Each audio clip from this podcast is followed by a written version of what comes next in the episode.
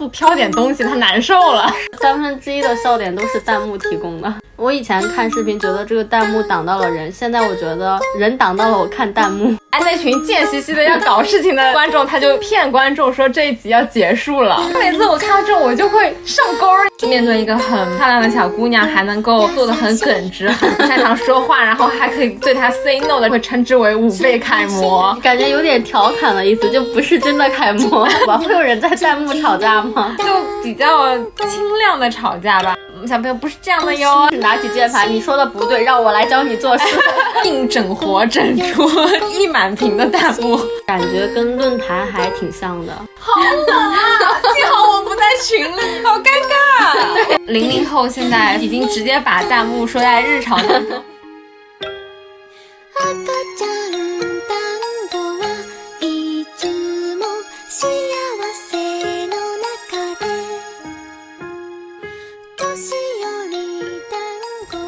柴米油盐酱醋茶，人间烟火也可爱。我是阿华，我是洛仔，欢迎收听本期节目。我前不久 B 站它还是呃刚刚发布了这个二零二一年年度的弹幕，你知道是哪个词吗？我不知道呀，我之前看到也很出乎我的意料，它是破防了啊。对，就很神奇，就没有想到这个词会变成今年的这个年度弹幕嘛。他解释说，破防了，一开始是在游戏当中常用的术语，就表示心理防线被突破后产生的不可抑制的震动，就解释的非常一本正经。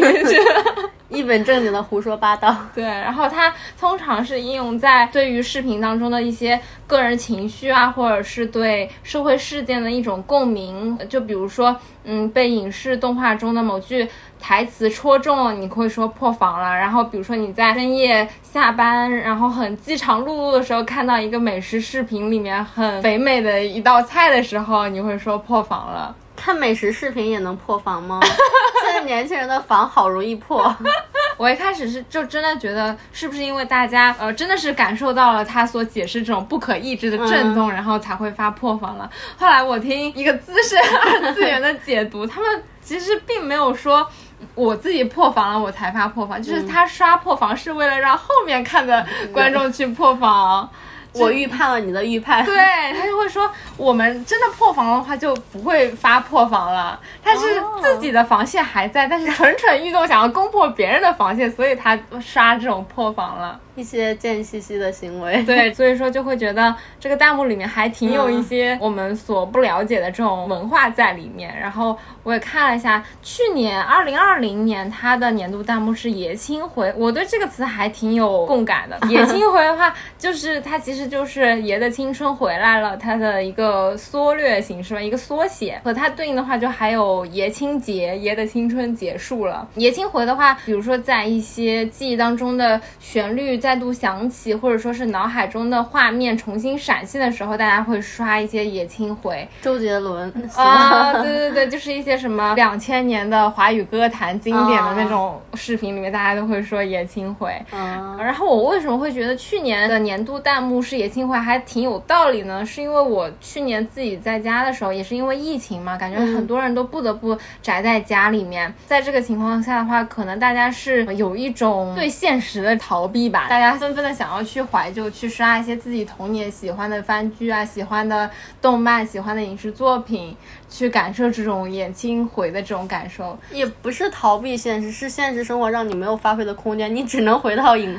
这种对也有可能，对对对的，像我是在家重温完了《名侦探柯南》，嗯，而且此处标记一定要是小时候看的那种台湾版，就是带一点台湾腔普通话的那种翻译。到四五百集的时候，它变成了那种很标准普通话的那种配音，我就觉得没有小时候那味儿了，我就不想看了。你对野青回和野青节有什么使用的场景，或者说是有什么有共鸣的时刻吗？爷青回跟你比较像嘛，就比如说刷到一些周杰伦相关的东西，大家都会说爷青回。嗯，然后爷青节的话，一般是，嗯，我身边的人迈入了成年人的阶段，嗯，比如说某个社交达人，他每天喜欢认识不同的异性，然后突然有一天说他结婚了，我就会觉得爷青节，只要你步入了成年阶段，哪怕你是步入婚姻这样的喜事也好。不好的事情也好，都会让我觉得爷青结。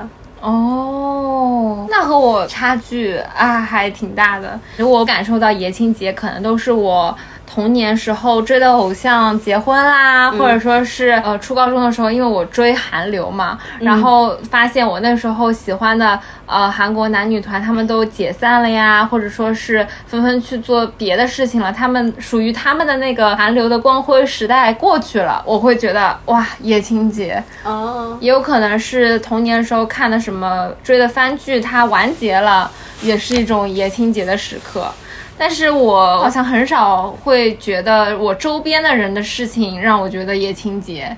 我会有种，嗯，我的青春不会结束，和我一起 和我一起长大的人也不会青春就此结束的感觉。我们永远正青春。对的，对的。而且我会觉得爷青回和爷青结在我这边是有非常明显的一个冷暖属性的吧。给我爷青回的时候，我会觉得这一定是一个比较温暖的、比较积极向上、一个正向的一个事件。但是假如说是爷青结的话，都会给我一种很惋惜或者说很悲伤的这样的感情在里面。所以说我通常都不会在发生一件喜事的时候把它联系到爷青结。哦，那可能是我对于爷青回和爷青结没有那么明显的区分，而且我说这些词的时候。我并不会很严肃的对待他们，嗯，我说的场景也不太正式，可能会偏戏谑吧。嗯，哪怕是遇到一些事情，我不会让他去纯粹的伤感，就哪怕是伤感，我也要带着那种调侃的态度去伤感。哦，那我可能对于这种弹幕的理解都会比较认真，就是字面的意思。爷青结就真的是要是呃青春结束的瞬间，爷青回就是一板一眼的，就是青春回来的瞬间。这种戏谑或者调侃的成分会比较少一点。对，就带着各种考究和严谨的态度去发某个弹幕。对的，对的。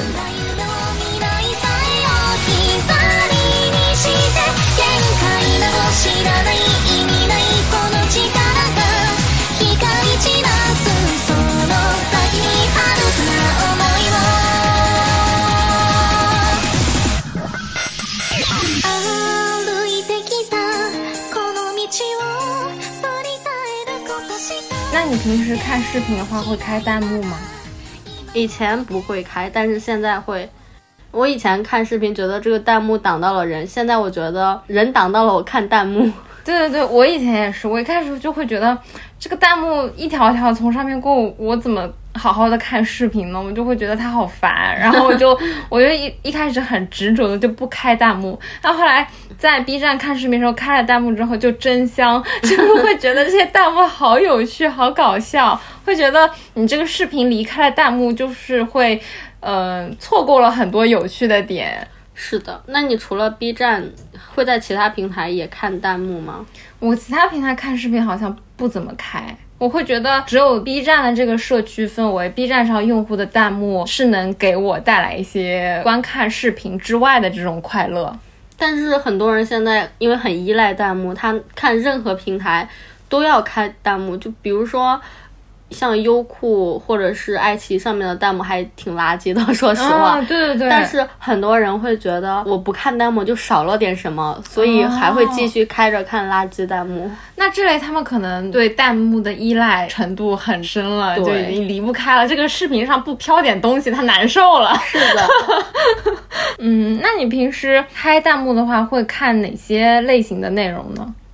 我看电视剧、电影，或者说一些综艺搞笑的话，我会开弹幕，想要一群人陪我一起哈哈哈。呃，以前看《极限挑战》综艺的时候，也会在 B 站开弹幕。就 B 站的弹幕真的能发现很多我发现不了的搞笑的地方。嗯，对对对的，它能够增加那个综艺本身的综艺感。对，就有感觉三分之一的笑点都是弹幕提供的。对，就弹幕里面搞笑的人、懂梗的人真的很多。嗯。但我难以理解的是，现在很多人他们看悬疑片都要开弹幕，我非常的不能理解。你会看吗？我我会开，我会开。就是这个悬疑片，比如说它有说，嗯，这部片子里面有恐怖的环节，或者说有一些惊悚的片段，我就一定会开着弹幕，我就很害怕。我需要这个前方高能来给我一个心理的预期，来提醒我做好准备。但是他这样就会破坏他的整体的节奏啊。而且你要害怕，你不看不就算了？就是又想看，但是又害怕又不想被吓到，所以说我我看悬疑片我还挺经常会开着弹幕的。然后即使这部片子它没有一些疑神疑鬼那种恐怖惊悚元素，它这部片子本身的剧情可能说比较偏阴森，让我看的有点毛骨悚然。我会我觉得我一个人在家好像已经无法继续看下去了，我就会把弹幕打开喊一群人出来陪我一起看这种感觉。这个说法更诡异，我打开弹幕喊一群人跟我看。而且很烦的是，他们弹幕会剧透啊！这可能才看了十分钟，弹幕就跟你说这个凶手出现了啊！反转的时候就达不到我想要的效果，对，就没有那种啊，竟然是他的这种感觉。这种确实很烦，就是你遇到一些和你一起看电影，然后他说这部电影我看过了，然后他把那个最后的幕后凶手提前剧透给你，这种人很烦。我好像看的视频里面这种弹幕还比较少，但是我一旦看到，我会关掉一阵。那你已经知道了。啊啊！但是我会有种他说也不知道对的错的，就是我会对他的这种剧透保持一个质疑。万一他说不是真的，万一他忽悠我呢？然后等到下一个我毛骨悚然，我有点害怕的时候，我又很怂的把弹幕打开，就是这样有一个切换的过程在里面。所以现在的年轻人们连看悬疑片都要开弹幕，那为什么现在年轻人都这么喜欢看弹幕呢？我觉得首先一个重要的原因就是。弹幕里有很多很精妙的梗，我感觉这些弹幕非常擅长把内容里面的一些笑点或者是亮点很精辟的指出来，一语惊人。我记得我 get 到弹幕的快乐的一个瞬间，就是我在看《风犬少年的天空》的时候，这个弹幕一到高潮，他就刷打开窗。我一开始就觉得很神奇，我说大家打开窗干什么？是因为 是因为这个情节太虐了，我要打开窗从天台上跳下去了吗？这真的是我一开始的理解，你知道吗？后来我就问我男朋友说：“这为什么要打开窗呢？”嗯，然后哎，这种懂梗的专业人士他立马就通了，他就说：“因为这部影视剧它的片尾曲有一个片尾曲是周迅唱的，就打开窗，最后望一望，叭叭，这是他的歌词啊。所以说他这个剧情一到高潮部分的时候。”哎，那群贱兮兮的要搞事情的 这批观众，他就又出来了，他又开始刷打开窗，他就骗观众说这一集要结束了。那群破防了的人又在这儿对打开窗，对，特别搞笑是这批人他想骗观众说这集要结束了，打开窗，打开窗。但是后来人家看了这个进度条之后，知道不是不是最后结束嘛，然后有一群人回他快关上，快关上。哎，你男朋友看过这个电视剧吗？没看没有，他都知道梗吗？他都知道原因吗？他没有看完，嗯。在他知道我那时段时间有在追这部剧，所以说他能够一下子 get 到这些搞事情的人，他的弹幕是意欲何为，你知道吗？比如说遇到一些很虐的情节来的时候，大家又开始打开窗，打开窗，就别演了，快结束吧，别演了，这集就这样结束吧。然后又开始骗观众。对，还有一些人会说进度条撑住，就意思是说快要播完了，其实视频还没有过半啊。对他其实又是在骗后面的观众。哎，我每次。次我看到这我就会上钩，你知道，我就真的去看一下。我说进度条还没有，还没有结束，还撑得住呀？怎么就这样？就觉得和这个打开窗就是异曲同工之妙。懂了这些梗之后，你就会觉得哇，这些弹幕里面有这么搞笑的点在。然后你不懂梗的时候，你就会觉得这些弹幕不知道在他们在说啥。像其实有很多年轻人了解的一些梗，了解的一些段子，其实都在这些弹幕当中。就比如说 B 站站内一直很火的一些视频，什么。五倍楷模呀，这种二创视频弹幕也是成为很标志性的一个梗存在。嗯。像我之前我就完全不了解五倍楷模到底是什么东西，后来看了那个视频，然后看到大家在那边刷五倍楷模，才知道哦，原来它可能就是指那些面对一个很漂亮的小姑娘，还能够做的很耿直，很擅长说话，然后还可以对她 say no 的这群男性。同样的男性观众会他会称之为五倍楷模，感觉有点调侃的意思，就不是真的楷模，是在反讽。对的对的，啊，然后这种二创就特别多在 B 站上面，弹幕里面的这些。梗能够让我一下子 get 到除了这个内容本身之外的一些快乐，就会觉得看视频更多了很多乐趣。嗯，那除了有梗之外，还有弹幕里面有预警，这也是我刚刚说我看悬疑片、看恐怖片会开弹幕，就是因为前方高能对我来说真的很重要，是我很很讨厌的这种类型。因为有时候它一方面是恐怖片，就打破了那个恐怖的氛围，然后有时候可能笑点来之前，他会说前方高能，他就提高了我的预期。整屏弹幕都说前方高能，然后我看到那儿发现啊，就这。哦，也有可能。然后除了前面两点的话，弹幕里有共情。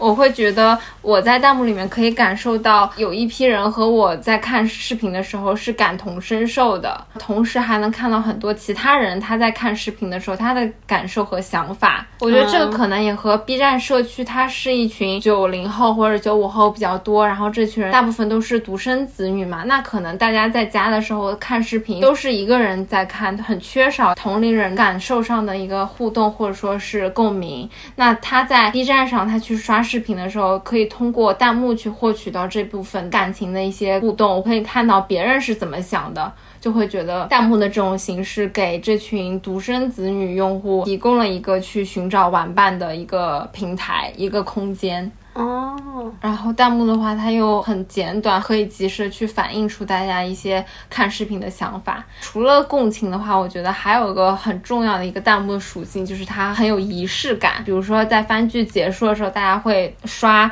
完结撒花，然后会把大家看的这个日期都刷在。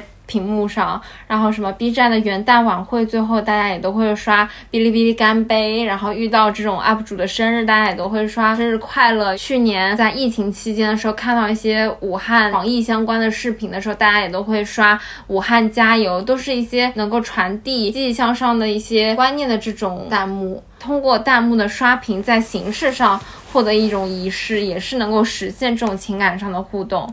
就感觉这个弹幕的本身，它的文字是什么就已经不再变得重要了，而重要的是这个队形。对，因为大家每个人刷的内容其实都是一样的，国庆快乐，哔哩哔哩干杯。重要的是大家发的这些内容形成了一个队形，有一定规模。这样的话，你这些看似无意义的内容本身就有了价值。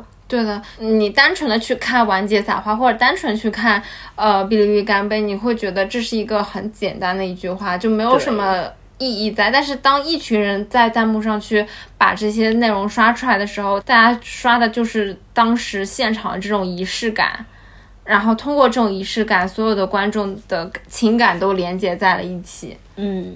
倒不是说弹幕都是单独的这种属性吧，就是大家喜欢弹幕，并不是说这个弹幕在这个场景下只是一种预警，或者只是一个共情，只是达到一种仪式感。有的时候这些弹幕的属性其实是并存的，它们不是互相割裂的。在一些高播视频当中，其实大家看到这些经常出现的弹幕，它可能是兼具了各种属性，所以才能引发大家很多人去刷这样的弹幕，可能破防了，它也是。因为它兼具了仪式感，兼具了情感上的共情，所以说才能让它变成年度弹幕。对，在一些高播视频里面，我们会看到兼具与前面讨论的四种类型的弹幕。比如说有一个鲁迅相关的视频，它是用鲁迅的一些文学作品的。名字或者是句子填词了一首歌，然后纪念他诞辰一百四十周年。里面很多弹幕都会提到鲁迅的句子，比如说希望青年要往上走，各种鲁迅的名句吧。然后大家的内容都各不相同，然后都在刷自己很有感触的内容，就有种他们既兼具了内容的价值，又兼具这个队形啊、仪式啊的价值。对的，兼具多种属性的，所以说弹幕可以把它从类型上。一条条分开来看，但其实它又是一个很多元、内容杂糅的这样的一个载体。你刚刚说的一些点，什么有梗啊、跟队形啊，感觉跟论坛还挺像的。嗯，展开讲讲。像前面说过的跟队形嘛，就有一个人会组成一个头部或者开始一句话，后面一些人开始去跟着重复，就相当于是起哄。起哄这个事情本身就很好玩，很像早年贴吧，大家在贴吧下面留言跟队形。嗯，对对对。嗯，还有一些弹幕是大家在分享自己的观点和知识嘛，比如说视频里面遇到一些很专业的词，大家就会去做解释，或者是说在一些。嗯，生肉视频里面会有人自发的去翻译，嗯，也很像是之前的一些贴吧大神会在自己的贴吧里面很无私的去分享自己的经验或者是资源什么的。嗯，所以说，不管是从内容上分享自己的观点知识，还是说跟队形，感觉发弹幕的这个行为也是有一些论坛的基因在的，跟一些论坛的氛围啊。大家的表达习惯啊，还挺相似的。嗯，所以他的火可能也是继承了之前论坛里面这些网友喜欢的一些点，它是有一定的共性在的。而且可能这批人还是当年论坛里面活跃的那批人，对对对，真的很有可能。然后以前在贴吧里面潜水的那批人，现在也只是打开弹幕，然后看看着别人的弹幕，自己在这里哈哈哈哈。对，对，是的，是的。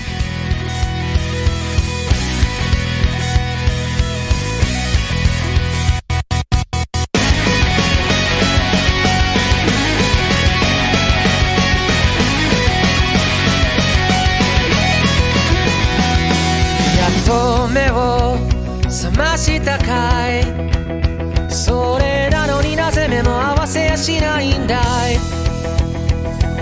遅いよと怒る君これでもやれるだけ飛ばしてきたんだよ之前我看 B 站他发布年度弹幕的时候，他说，二零二一年弹幕的累计总数已经突破一百亿了，这么多，对，这个体量还挺吓人的。 那你平时你自己会发弹幕吗？我几乎不发，我有的时候会发，虽然大部分时间是在看，但是有的时候会发。在看这个视频的时候，我有一些想要分享给。观众的信息，或者说是一些想法、一些提问，想让更多人看见的话，我会发弹幕。然后通常是说，这个美妆博主会引导大家留言弹幕去安利呀，或者说是去排雷某个产品啊。那哎，他假如说正好 Q 到一些我用过的东西的话，我会把我的经验发上去。也是因为我之前在看视频、看弹幕的时候，我能够从别人的弹幕当中得到种草的一些反馈，别人的弹幕有帮助到我。那我觉得，假如说用到一些我自己用过的东西，那我也很愿意把我的使用体验发上去，去帮助到别人。嗯，那我想了一下，我如果支持 UP 主的某个视频的话，我不会通过去弹幕评论区互动，我直接就一一键三连，然 后就算了。我一键三连对这个视频的要求会更高一点，就是我要求它制作精良啊。那我是只有制作精良，我才会一键三连，就一般情况下我也不会给其他的支持，比如说发弹幕互动评论。我之前有次还做过人家课代表。啊啊！你真的会做吗？我做过一次评论的课代表。为什么？啊，真的，我真的好想知道为什么。因为每次我看完视频，下面都会有课代表，我会想，这个人是为了涨粉吗？然后我就会点进他的主页，他也没有发什么视频，那 他是为什么？就是就是因为我先跟大家解释一下，课代表就是，比如这个 UP 主他推荐了很多视频，对，然后就会有人以文字的形式，几分几秒是哪个产品。它叫什么？它的优缺点是什么？把它用文字的形式提炼出来。你继续。我那时候在看的时候，首先因为 UP 主他体量很小，他粉丝不多。嗯嗯，这也决定了为什么在我之前没有人去干这件事情，你知道吗？然后第二个点就是我在看这个视频的时候，我觉得我很缺这样的引导，嗯，能把它梳理出来就好了。啊，你们这么无私吗？啊，我就觉得。一方面又会觉得哦，这个 UP 主他做的好用心，但是他现在粉不多，就没有人去帮助他。然后另一方面会觉得我自己在看的时候，我自己已经忍不住想要去做这个梳理了。那我想自己做都做，那我还不如发出来呢。天呐，你这么一说，我好愧疚啊！你们只是为爱发电，觉得想要更多人看到这个宝藏 UP 主，然后我看到这个视频，我还想他是为了涨粉吗？那这个人他。不是为了涨粉的话，他干嘛要发这些内容呢？他看的时候，他觉得太需要有这样的东西在了。那我会，如果是我的话，我会只记我自己想要的东西，我也不会全部都记下来啊。就说明他那一期很多点都很戳我。假如说他这一期十个案例，你只种草了一个的话，那我不会有冲动把它全列出来。但他那期好像是做一个口红的一个试色，然后可能十个试色里面，我五六个我都好喜欢啊。然后那我不就要都记下来吗？那我记着记着，我其实相当于把他的视频都已经捋了一遍了，捋了个大半了。那我觉得，那我还不如好事做到底，我就全列出来算了。然后可能恰好那个时候我还比较闲，心情比较好，所以就促成了我完成这件事情。互联网好人 只能这么评价。就是我的这条评论，就是后来持续都会有人点赞，确确实值得点赞。哎呀，我们怎么从弹幕扯到了评论？一脉相承嘛。嗯，那你为什么会发弹幕啊？就除了我们刚刚说的那个点的话，第二个点就是想要和别人互动吧。然后通常情况下，看到前一条弹幕的观点，或者说他传达的信息和我了解到的信息有冲突，或者说是我想要反驳他的观点的时候，我会想要留弹幕去回复。这种好像有点这种吵架的形式 很适合评论区，不太适合弹幕吧？会有人在弹幕吵架吗？我就比较。轻量的吵架吧，而且我感觉也不是什么情感上的回怼，就只是我觉得他的信息输出会对后面的一些观众起到一个误导的效果，然后我想要及时的制止，想要及时的让大家知道前面这个弹幕说的是错的哦，大家不要被带歪了，所以我会把它跟在这个弹幕的后面。可是它有时差，而且你吵完的话，对方也不会回应你，你不会觉得没有吵到爽吗？但是我会觉得我拯救了后面看的姐妹们，我爽到了。这可能和韩流的又是韩流，对对对对，因为。自己对韩流的一些信息比较熟嘛，然后他说的一些点，我可能和我了解到的男团、女团的发展的点啊，我会觉得，嗯，你说的太片面了，或者是觉得他留了一些错误的信息在上面，然后我就会说，小朋友不是这样的哟，这个这个时候，这个女团之前不是这样这样这样，她其实之前有发过什么什么什么，然后你就开始拿起键盘，你说的不对，让我来教你做事，我这不会打出来了，但是我内心是这样的想法，就是你。小朋友，你还太嫩了，姐姐，我当年追了几年呢。我追的时候你还没出生。对，这是我内心的想法。我会觉得，我作为一个老韩流人，我有使命去扭转这些小妹妹之前不懂的这点。使命，对对。还有什么其他的发弹幕的原因吗？刚刚也说到它有这种仪式感嘛，然后不禁让我想到我们新传领域的一个学术理论，就是叫互动仪式理论。这个点可能在这里 Q 稍微有一点点硬，那你就长话短说。对，也可以科普给大家一下，大家感兴趣的话可以去了解互动仪式链理论。互动仪式链理论它最早是由呃柯林斯提出的，他。认为这个仪式它能够激发情感，而情感又会进一步的回应和提升人们对于仪式的感觉。当人们在心理上存在共同展现和拥有共同的关注点的时候，它便会产生类似的情感冲动，从而促使他们采用等价的符号。这种符号可以是呃言语的，也可以是非言语的讲话方式等等，来表达他们共同的关注点和情绪。有关这些符号的道德正义感也便会呃由此产生。是笼统上来说，就是观众发弹幕的这个过程，其实就是参与仪式。而在这个参与仪式的过程当中，弹幕的本身的内容和我们刚刚提到的一些梗，也就成为了大家所拥有的一个共同的关注点。而当这种共识达到一定的规模之后，那么就每当观众遇到同类型的内容能够刺激大家的情感冲动之后，大家就会自发的去通过弹幕这样的符号来贯彻这种仪式的发生。更具体来讲，就是大家会发破防了、爷青回这些词语本身，以及它所带有的戏谑调侃的态度，都能让观众引起共鸣。那发的人多了，如果观众再遇到类似的内容的话，也会形成一种情感的冲动，之后会自发的去发这种内容啊、弹幕啊、爷青回啊，然后形成新一轮的仪式。对，可能也是在这种不断的循环当中，这种仪式从一个。比较初级的形态，不断的固化，不断的固化，也就成为了一个我们所说经典的段子、经典的梗，然然后就成了年度弹幕，对，这种仪式的登峰造极。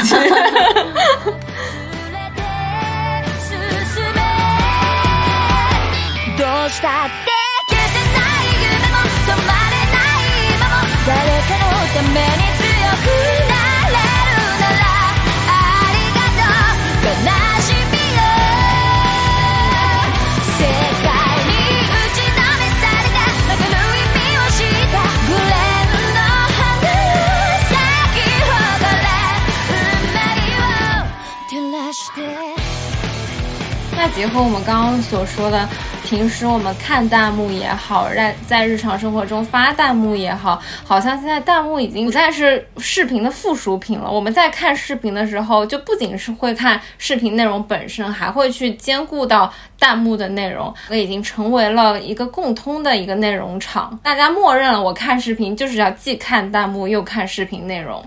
对，弹幕和原片它们共同构成了这个视频的内容。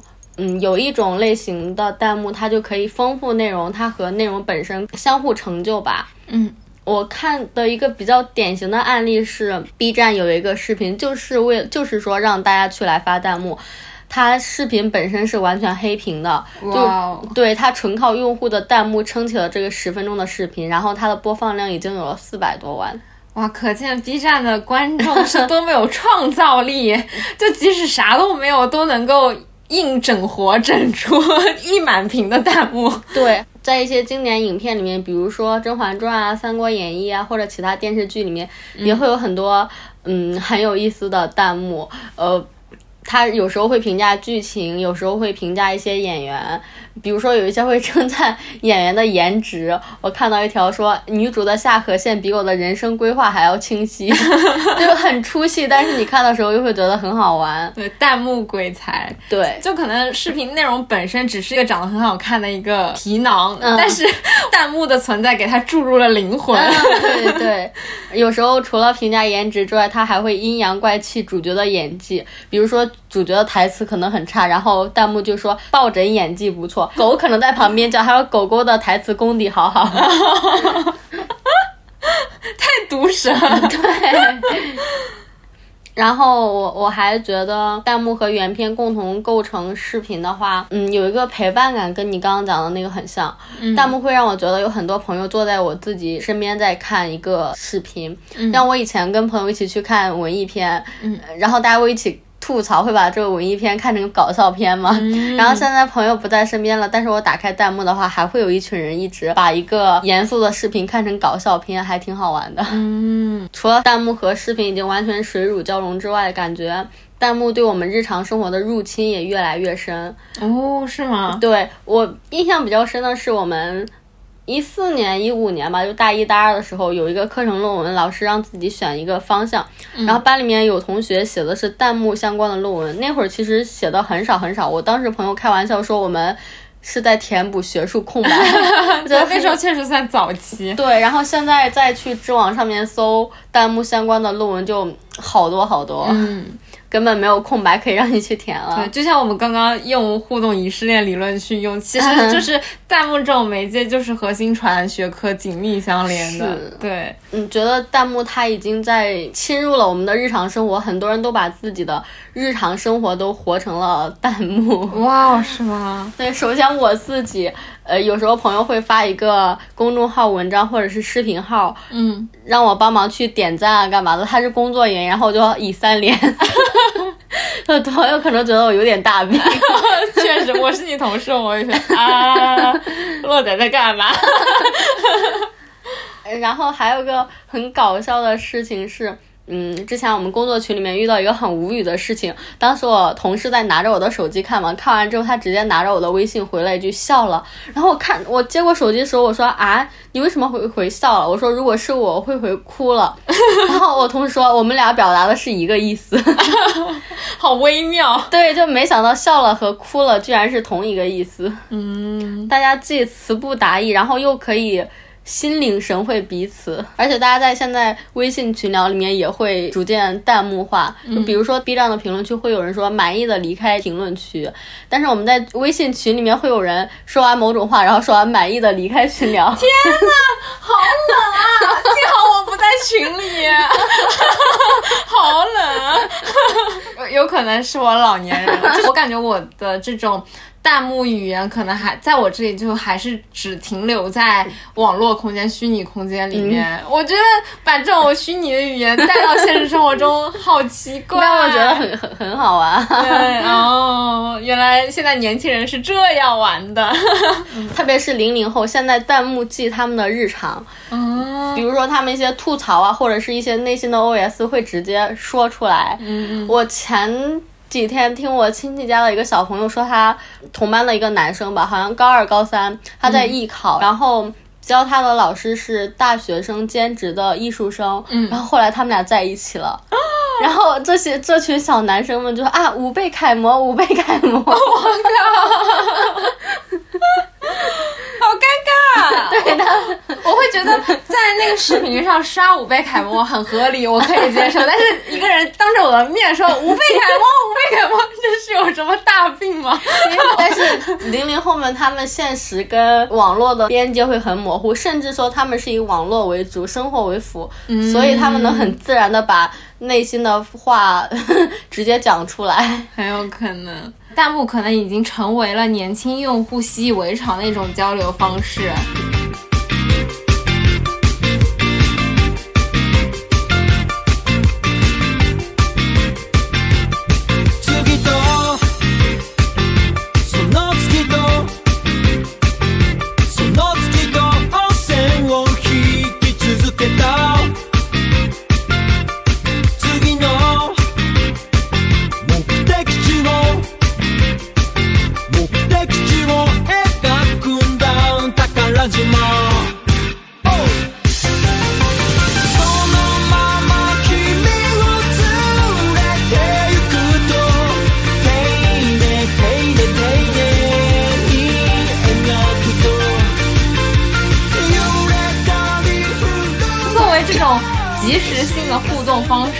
弹幕我觉得是现在最能直观的呈现，呃，观众对特定内容的反应的一种载体了。是的，对吧？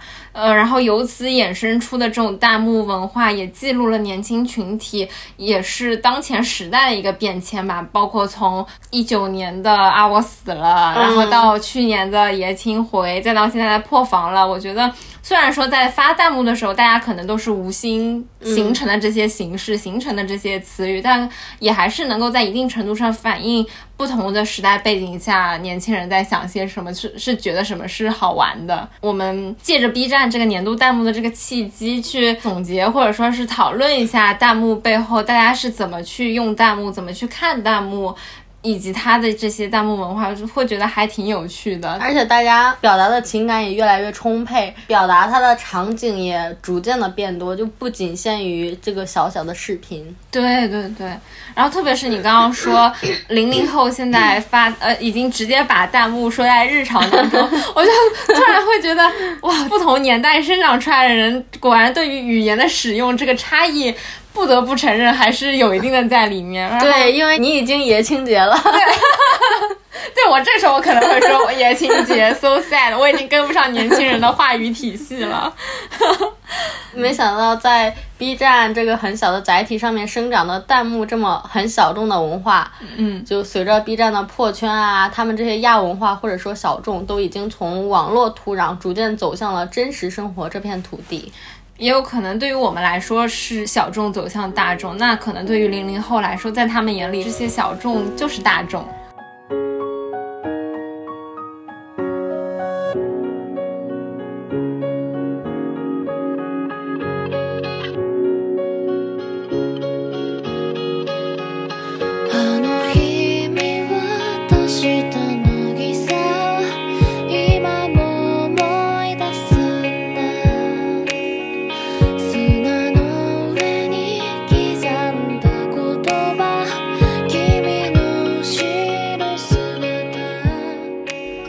这期就聊到这里，也欢迎大家在评论区分享一些自己喜欢的弹幕梗，或者也可以说说今年大家刷到了什么让你印象深刻的、有趣的弹幕。B 站官方选的是破防了，对，大家心中的年度弹幕是什么？对，都可以在评论区分享给我们。那这期节目就到这里结束啦，我们下期再见，拜拜。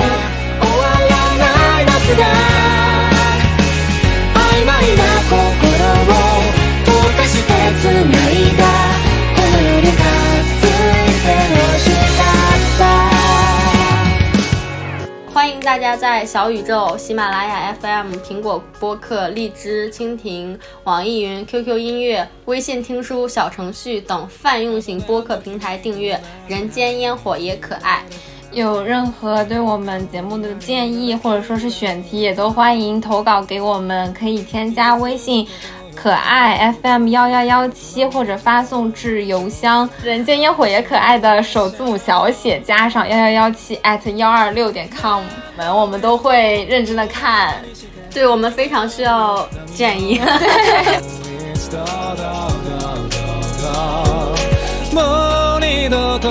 悲しまずに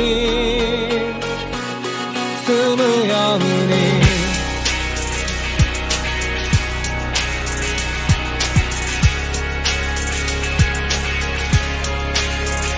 はっと息を飲めば消えちゃいそうな光がきっとまだ胸に住ん